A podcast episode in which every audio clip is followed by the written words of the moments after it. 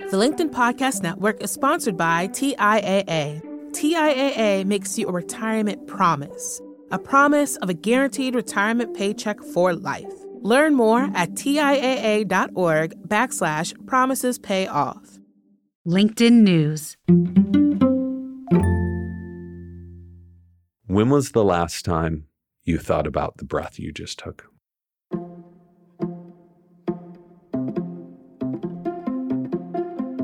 Hey everyone, from LinkedIn News, this is In the Arena, a podcast exploring human potential.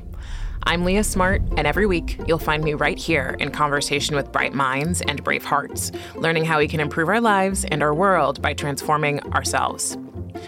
So, I'm going to ask you to take a second now and take a breath. And not like one of those pitiful little ones that we take when we're stressed out, but a slow, deep one in and out through your nose that really expands your belly. You can even try counting to about five and a half, I know that sounds funny, seconds on the inhale, and exhaling for also about five and a half seconds. You probably notice you feel calm, but there are also so many other benefits to being intentional about how you breathe. Now, I gotta be honest, when someone recommended journalist James Nestor's book, Breath, to me, I wasn't sure how you could write an entire book on the topic. But he did, and it was so darn informative. It's been about 18 weeks as a top 10 New York Times bestseller, and it was awarded Best Book of 2020 by The Washington Post, Amazon, and Barnes & Noble. So here's James on much of what we need to understand about not just how we can change our lives and the future of humanity through our breath, but how to own our curiosity and why the simplest stuff can be transformative. I never, ever intended to write a book about breathing uh, because, like you, I thought it was just this autonomic, mundane biological function that we just did in the background that we didn't really have to ever think about. But it wasn't until this was so long ago, over a decade ago, that I was having a bunch of respiratory issues. I was working out, I was eating the right foods, I was sleeping know, a good eight hours a night. But I was having constant breathing problems. And whenever I saw the doctor, I was given a bronchodilator or antibiotics if it was an infection and sent on my way. And after a few years of just having constant problems, I began to wonder if there was something more at the core of these issues. And so I talked to a few other doctors, and they said, check out breathing. So I did, and it did a lot for me. I haven't had any of those issues since, but I wanted to make it very clear in the book, and I hope I did, that this is not some screed against Western medicine. There are mm-hmm. doctors in my family. Mm-hmm. I am a huge fan of Western medicine. I would not be alive without it. Uh, pills and powders and potions are fantastic. They have helped innumerable people get on with their day and mm-hmm. save their lives. But I think for lower grade chronic conditions, a lot of those interventions just aren't effective. I think that this is how medicine has always worked. It's not like we're at some point in the modern day in which medicine is just being very inaccurate. At any time in history, we will discover that 50% of what we were doing in medicine was wrong, including right now, 20 years from now, 50% of it's going to be wrong. So I think it's it comes down to personal experience. What is working for you? What does the science actually say? And to try things out and, and see how you improve from them. Hmm. We went through this process of talking to many different people about breath. And one of the things you said is there's nothing more essential to our health and well being than breathing. Take air in, let it out, repeat 25,000 times a day. Yet, as a species, humans have lost the ability to breathe correctly with grave consequences. So, what did you see as you were talking to all of these different people, whether they be doctors, researchers, or just, I, I forget what they were called? Um, is it cataphiles? Or the, the cataphiles, very good, yes. What did you experience? I think that that statement you just read, it seems to be completely over the top and ostentatious. I, I realize that. But until you spend years researching this stuff, it's not until you do that that you discover that the vast majority of humans alive today are breathing dysfunctionally. And this is very clear in the scientific literature. And you also discover that we have focused so much on the foods we are eating, we focus so much on exercise, focus so much on sleep hygiene, but we haven't been focusing on our breathing. And you can do all of those things, but if you are breathing dysfunctionally, you're never ever going to be healthy, ever. I know you've shared a lot about how how we can all breathe better. Um, but for someone who's listening to this going, I've never thought about this before. Like how could how can they approach curiosity here um, when it comes to a topic that again is so deceptively simple that it's something that we just ignore? Like how do you I don't know how you did it because you were on the New York Times bestselling list for a while, but like how do you make breathing interesting for people who may feel skeptical or just uninterested? Well, it's a good question. Uh, and it's something that I wrestled with for a very long time. So there's the scientific part of that, and there's the discoveries from anthropologists that our faces are changing, and there's the discoveries and scientists of the biochemistry of breathing, how it affects you. All that's cool. Like those facts are really interesting. But then you sit and you look, and you've got a thousand pages of facts. And how do you synthesize that? Into a story that my niece wants to read, but also my mom wants to read. And that's the real challenge. But that's what, as journalists, that's that's what we do. You don't just give someone a you know a vomit of all these facts and figures. Your job is to make it digestible for the general public. And if they don't understand it, then you failed. And during your process of researching in all these years, what do you remember that was like the most important or biggest question you had about breathing and, and what was the answer or solution?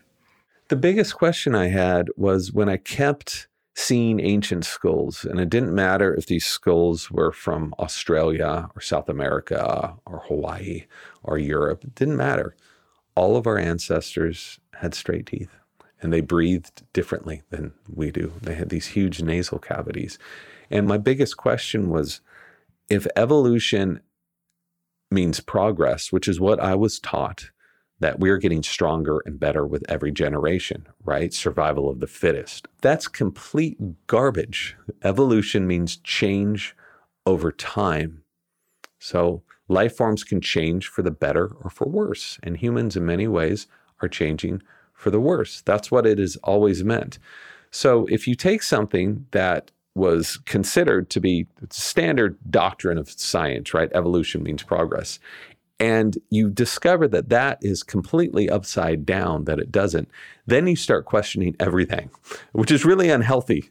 Whenever someone says anything to you, even an expert at a leading institution, you have to go back and you have to fact check everything they said, uh, which is good in some ways because it makes sure that you vet out all the noise. But in other ways, it will drive you crazy because there's no one book in science where everything's correct and you can just refer to that, especially with breathing. One of the things uh, I loved about your book is that it got me thinking about, you know, earlier this year I was speaking with someone who has a daughter and he was saying, you know, she spent nine years studying geometry, but very little understanding the basics of herself and of life.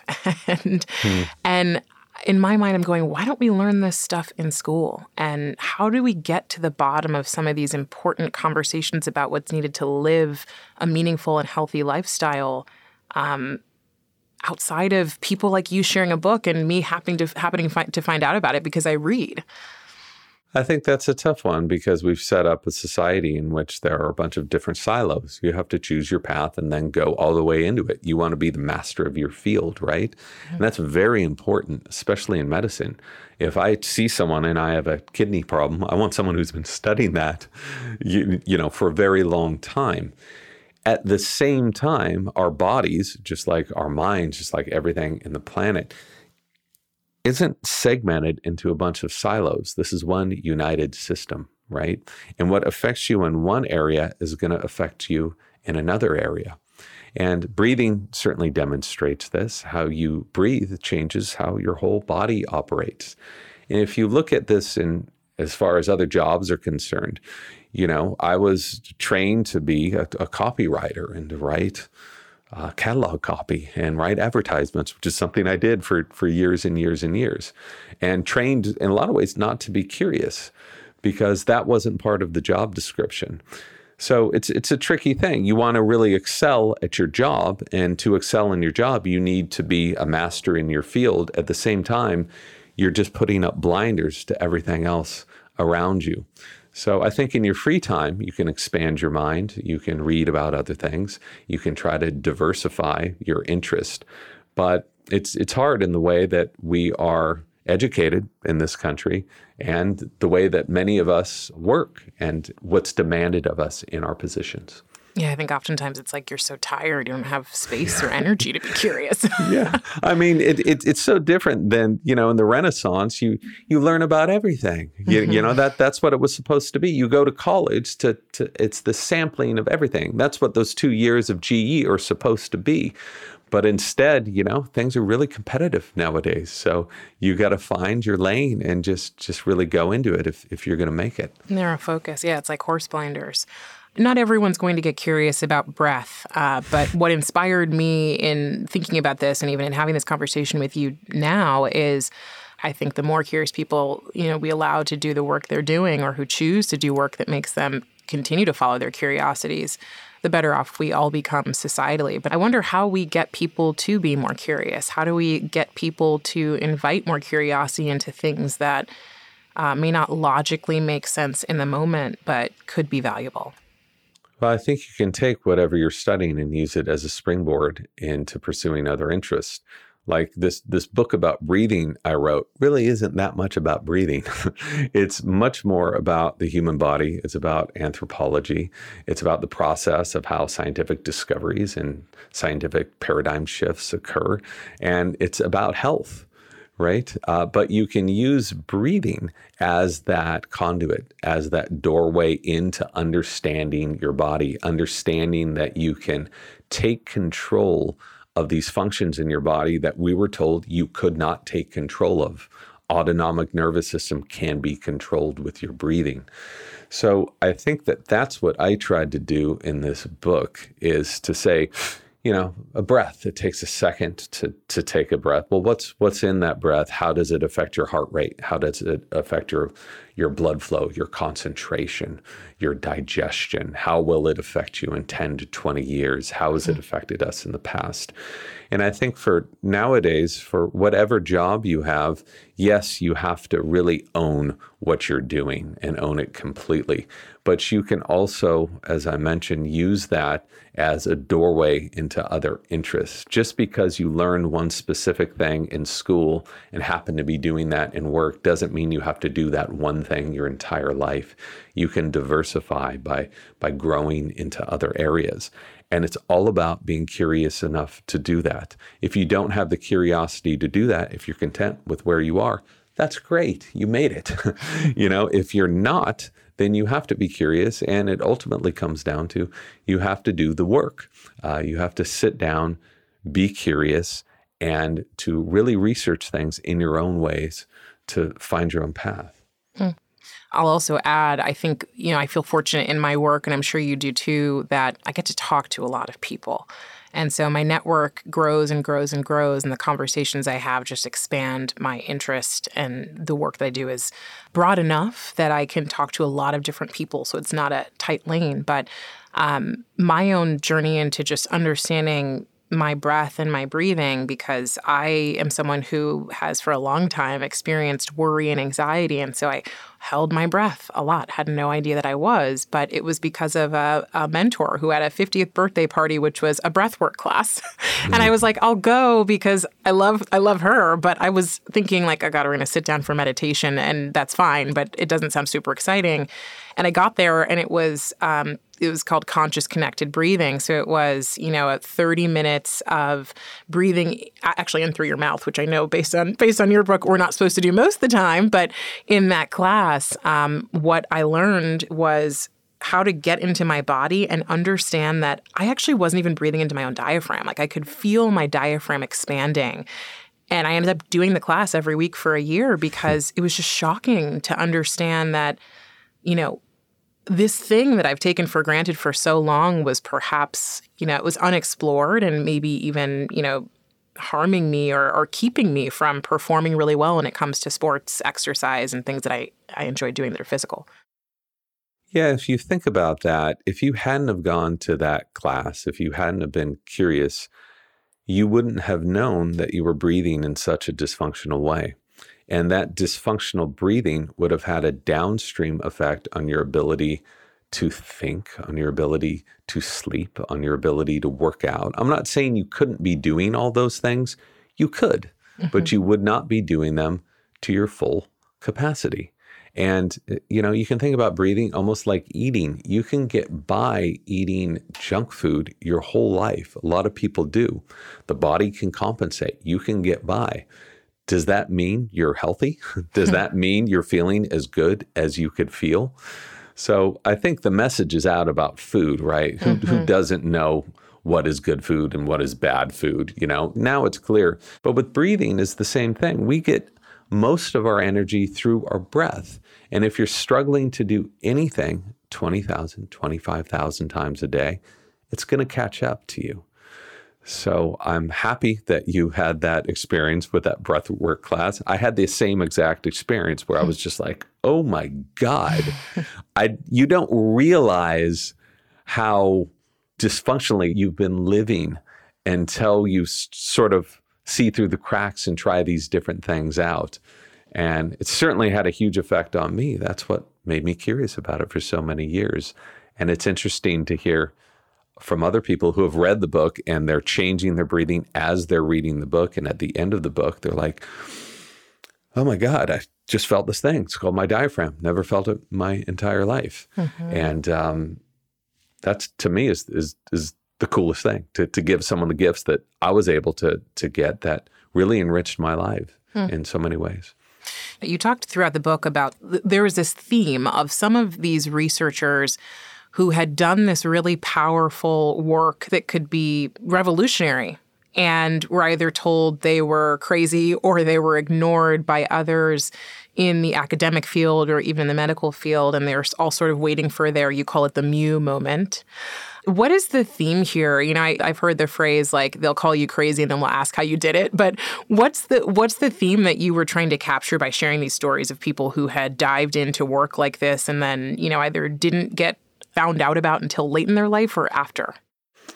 Yeah, you know, some people had mentioned, they said, oh, you know, you were just looking for these specific stories and these specific characters that had this same arc mm. where they discover something and it completely changes their life. And they usually come to these things because they're so sick and nothing else is is working for them. So it changes their life, then they teach some other people and it changes their lives and they're ridiculed almost their entire lives until the very last second people turn around and say, you know what, you were right. Here's this medal for your contributions in medicine.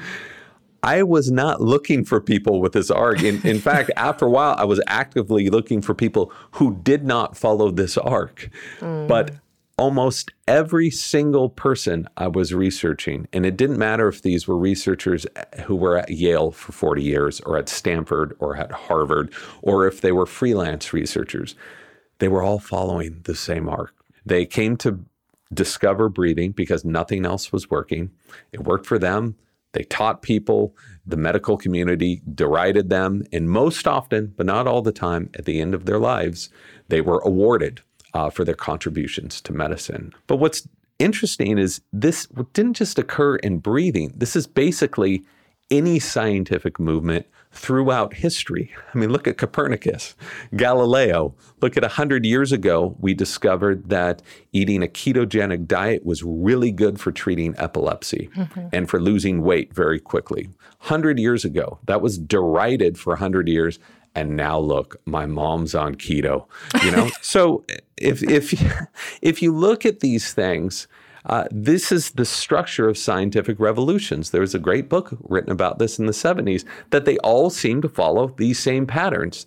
And I think this breathing wave has been building for 20, 30 years. You know, the people I talked with, these leaders in the field, have been working on this stuff for decades. No mm. one's been listening.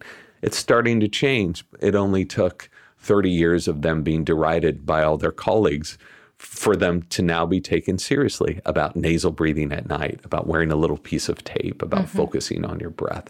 So I think we're at that moment. I don't think it had really anything to do with me or my book. I think it had a lot to do with COVID. And I think it had a lot to do with people losing the ability to breathe and then thinking, huh, maybe my breathing is important. And a lot to do with all these researchers who have been working so long, uh, oftentimes in vain. Mm. Well, that's kind of the theme that you see in technology, right? It's it's carrot or stick. Either there's a problem big enough to push you forward, so much so that you'll put your life's work into studying it and understanding it, or you're so curious um, w- that you're willing to go down multiple paths uh, to get here. I what I what I notice mostly is we have to have problems pretty big versus our curiosity. It's it's generally that there's a big enough problem that we can expand into to either, you know, create a solution, create a company or find a way to to get to where we need to go to achieve health or efficiency or whatever it is. That feels like that's kind of the the impetus for most people. Oh, that was such an elegant summary. I should have just said oh, that instead of going on my soapbox for, for five minutes. So I, I will just say uh, yes, absolutely. And I think those pain points are so obvious right now for so many people. If you look at the number of people suffering from sleep disorder breathing, especially kids who are not diagnosed at all. Why is my kid uh, so sleepy? Why do they have ADHD? Mm. Why are they still wetting their beds? Mm. You know, when they're 10 years, 12 years old, uh, mm-hmm. let's give them another pill mm-hmm. uh, without ever looking at their breathing. I think so many people have experienced this from chronic sinusitis to asthma to sleep problems, and they haven't really gotten too much relief from it mm-hmm. because they're not looking at the core issue of it. And I think this has been building and building. And finally, the word is getting out that, hmm, maybe you're breathing all wrong. And maybe that's contributing to this rash of problems you keep having year after year. We're taking a quick break. While we're away, practice a few breaths through your nose in to about five and a half seconds and out to about five and a half seconds. And when we get back, James shares some surprising facts about what you might be doing right now to keep yourself from healthy breathing. The LinkedIn Podcast Network is sponsored by TIAA. In the last 100 years, we've seen financial markets swing, new currencies come and go, decades of savings lost in days, all showing that a retirement plan without a guarantee, quite simply, isn't enough. So, more than a retirement plan, TIAA makes you a retirement promise a promise of a guaranteed retirement paycheck for life, a promise that pays off. Learn more at TIAA.org backslash promises pay off. Hi, I'm Tomer Cohen, LinkedIn's Chief Product Officer. On my podcast, Building One, we dive deep into what it takes to build great products. Recently, we had Zach Perret, the CEO of Plaid and he shared about his struggles building a financial app for consumers and how he was able to turn it all around with a critical pivot. Take a listen. I personally couldn't resonate as much with the consumer set that we were trying to reach. I just didn't have that level of empathy. When we made the shift to building a B2B product, though, I was building the product that I wanted. My co founder and I were creating the product that we wanted ourselves, and we had so much empathy for what that product was. Such a great insight. You know, in that sense, we got lucky because we were, we were creating a thing for ourselves. And then the people that we were talking to also had the same problems we did. They were fintech developers. We'd been a fintech developer, uh, we'd been trying to build a fintech product for a year. And so we had such deep empathy. We had such a clear ability to. If you want to hear more of Zach Perret's story and the lessons that follow, listen and subscribe to my podcast, Building One.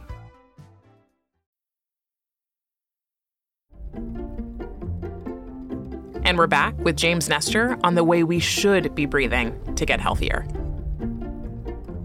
So, a lot of us, we don't know the exact percentage, but up to 20 to maybe even 50% of the population breathes through their mouths uh, way too often. And at night, more than 60% of us breathe through our mouths.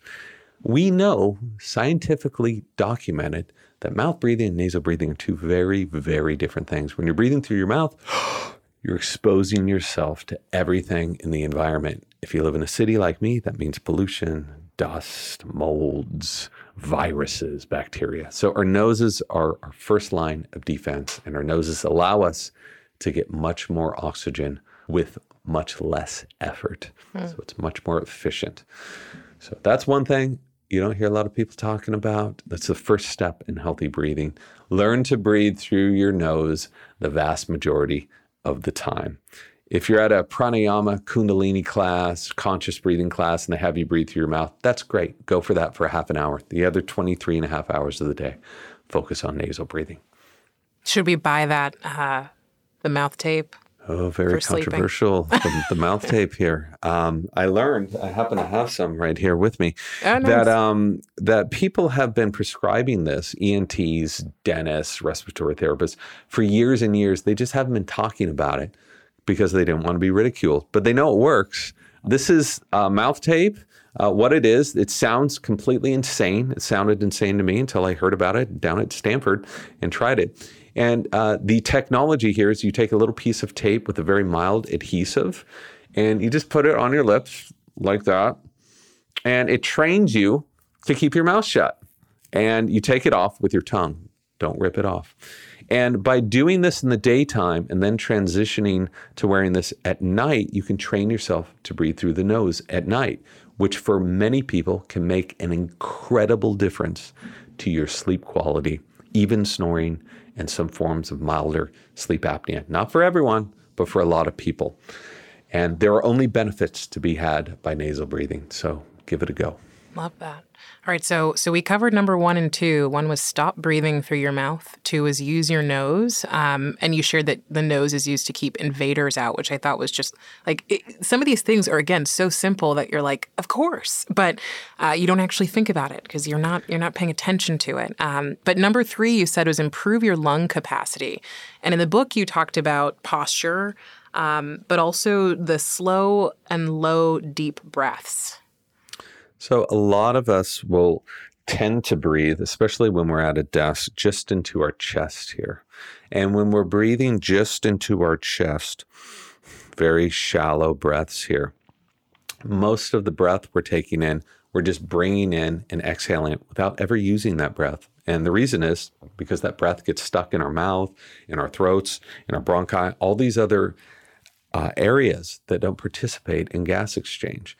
So you're just working, working, working without using that breath. It's like being at a stop sign and just constantly revving the motor without going anywhere. Mm. So what you should be doing is paying attention to your posture. It's going to make your neck feel a lot better. It's going to decrease your chances of having a headache instead of being like this all the time.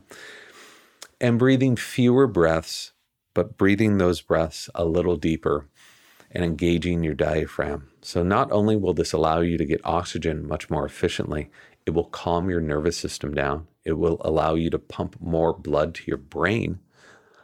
And it will also allow you to function in a way that is conducive to a stressful workplace. So, you don't want to be stressing yourself out, breathing into your chest all the time. You want to be in control, taking fewer breaths but using that breath more efficiently. And so that kind of goes through to, to number four, which you said was slow down. Um, and the way that you shared that, and there are many ways, breathing techniques to do this, but that um, you take a, a, breath into the count of three through your nose and then out actually to the count of six. So the exhale is longer. But the fifth one you said is the one that you said was most controversial, uh, which is hold your breath. And you talked about how, you know, uh, holding your breath in many circumstances is not great, but you say that holding your breath intentionally is actually a positive thing. It's true. So, breath holding unconsciously is very bad. So many of us do this throughout the day. It is called email apnea, and about an estimated 80% of office workers do this, where we open up our email and it's filled with a whole bunch of stressful stuff. And so we respond by holding our breath. It's a fear response. And at night, so many of us have sleep apnea, which is when we stop breathing throughout the night. So, for a lot of people throughout the day and the night, they're unconsciously holding their breath. By consciously holding your breath, you learn to tolerate a little more carbon dioxide. You learn that breathing is within your conscious command. And there are so many benefits to consciously holding your breath, which is why it is an integral part of yoga, pranayama, kundalini, all of these ancient systems of breathing, qigong, they all have breath holding as part of their techniques because this allows you to learn how to control your breathing and then use that breathing to downregulate your nervous system. Mm. You know, James, after hearing you you talk about this and the work that I do, um, we started this conversation talking about Western medicine and how there is absolutely no nothing bad that you're trying to say about Western medicine. Uh, in fact, it saved your life, and I'm sure it saved many people's lives. Uh, and at the same time, what I'm hearing you say and what I've understood in my own work is there's so much out there that we haven't explored that's already been discovered in some way, shape, or form. So I think there is a, a very real power in what you're saying of how do we combine what we're learning now with some of what people already knew hundreds or thousands of years ago that could still benefit us.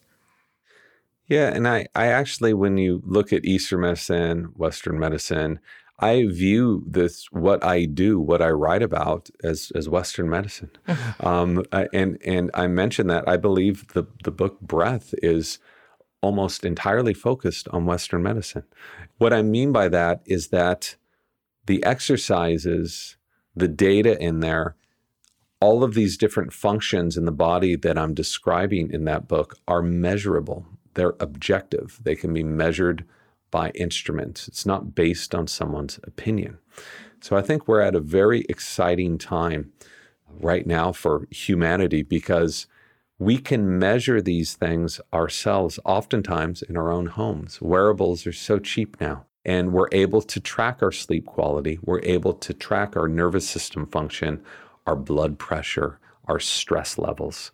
And for some people, uh, blood glucose. You mm-hmm. can continually track that. So you can see for yourself what is working. So even if you don't believe the scientific literature, you can try these different things out and see how your body responds to them. This is incredibly exciting for me. This is something I do all the time because everyone is slightly different and we're going to respond slightly differently to different interventions. But now we can focus specific interventions on what works for us. Mm-hmm. So, this age of objective measurements being accessible to everyone, I think is really going to blow things open for health and longevity and so much more. Mm. One of my spiritual teachers says, Don't believe what I say, go try it, which I love. I think that's what calls up more of our curiosity is don't just believe everything you're reading and seeing, go try it, go go learn about it. I, I, would agree to that with for a certain extent. Um, when, when, you get some guru saying, you know, try to live without food for for 40 days, Fair. probably a bad idea. Fair. I think that the buy-in to breathing is is so minimal. We're breathing throughout the day, throughout our entire lives, from the moment we're born to the moment we die. So we can focus a few of those breaths throughout the day and see how we respond to it. Asking someone who has been vegan to immediately go keto or pescatarian that's a big ask, and their mm-hmm. bodies mm-hmm. are going to revolt in a lot of ways. By just playing around with your breathing, try five minutes of breathing differently. See how that works for you. Try it for 10 minutes, try it for a half an hour. Adjust your posture. Wear a little piece of tape as you answer emails for an hour. It's not asking people a lot. And, and mm-hmm. another thing is, it's free. So the worst thing that can happen is you might feel a little better. There will only be benefits from breathing better. I know I sound like I'm some grotesque promoter of, of this stuff trying to commercialize it, but but I'm not. uh, what what I learned over over years and years and years is that the simplest stuff can be absolutely transformative. We don't need to make things complex. Breathing is available for everyone, everywhere. So I would give it a try and see how it works for you. Love it. And with that, James, I'll have you answer these three statements. Better humans are curious. Better work is enriching. And a better world has more peace. Love it. Thank you, James, for joining us. It was great chatting with you. Thanks a lot for having me. That was award winning journalist and author of Breath, James Nestor. One big thing before we go I keep coming back to this comment from James that some of the simplest stuff can be the most transformative. My breathwork teacher, JP, always says change your breath, change your emotions, change your life. He also wears this shirt that says sorry for the things I said before breathwork, which always cracks me up. And I mean, as silly and simple as this might sound, that class and understanding my breath did and continues to change my emotions. And now, according to James, I'm aware that it's changing a lot more. If you plan to start breathing when you open your inbox, share this episode with someone else who might suffer from email apnea. And make sure to leave us a rating before you go. It helps other people like you find this show and grow with our community. And you can always find me on LinkedIn writing about human potential and meaningful living. In the Arena is a production of LinkedIn News. The show is produced by Michelle O'Brien. Joe DeGiorgi mixed our show. Florencia Iriondo is head of original audio and video.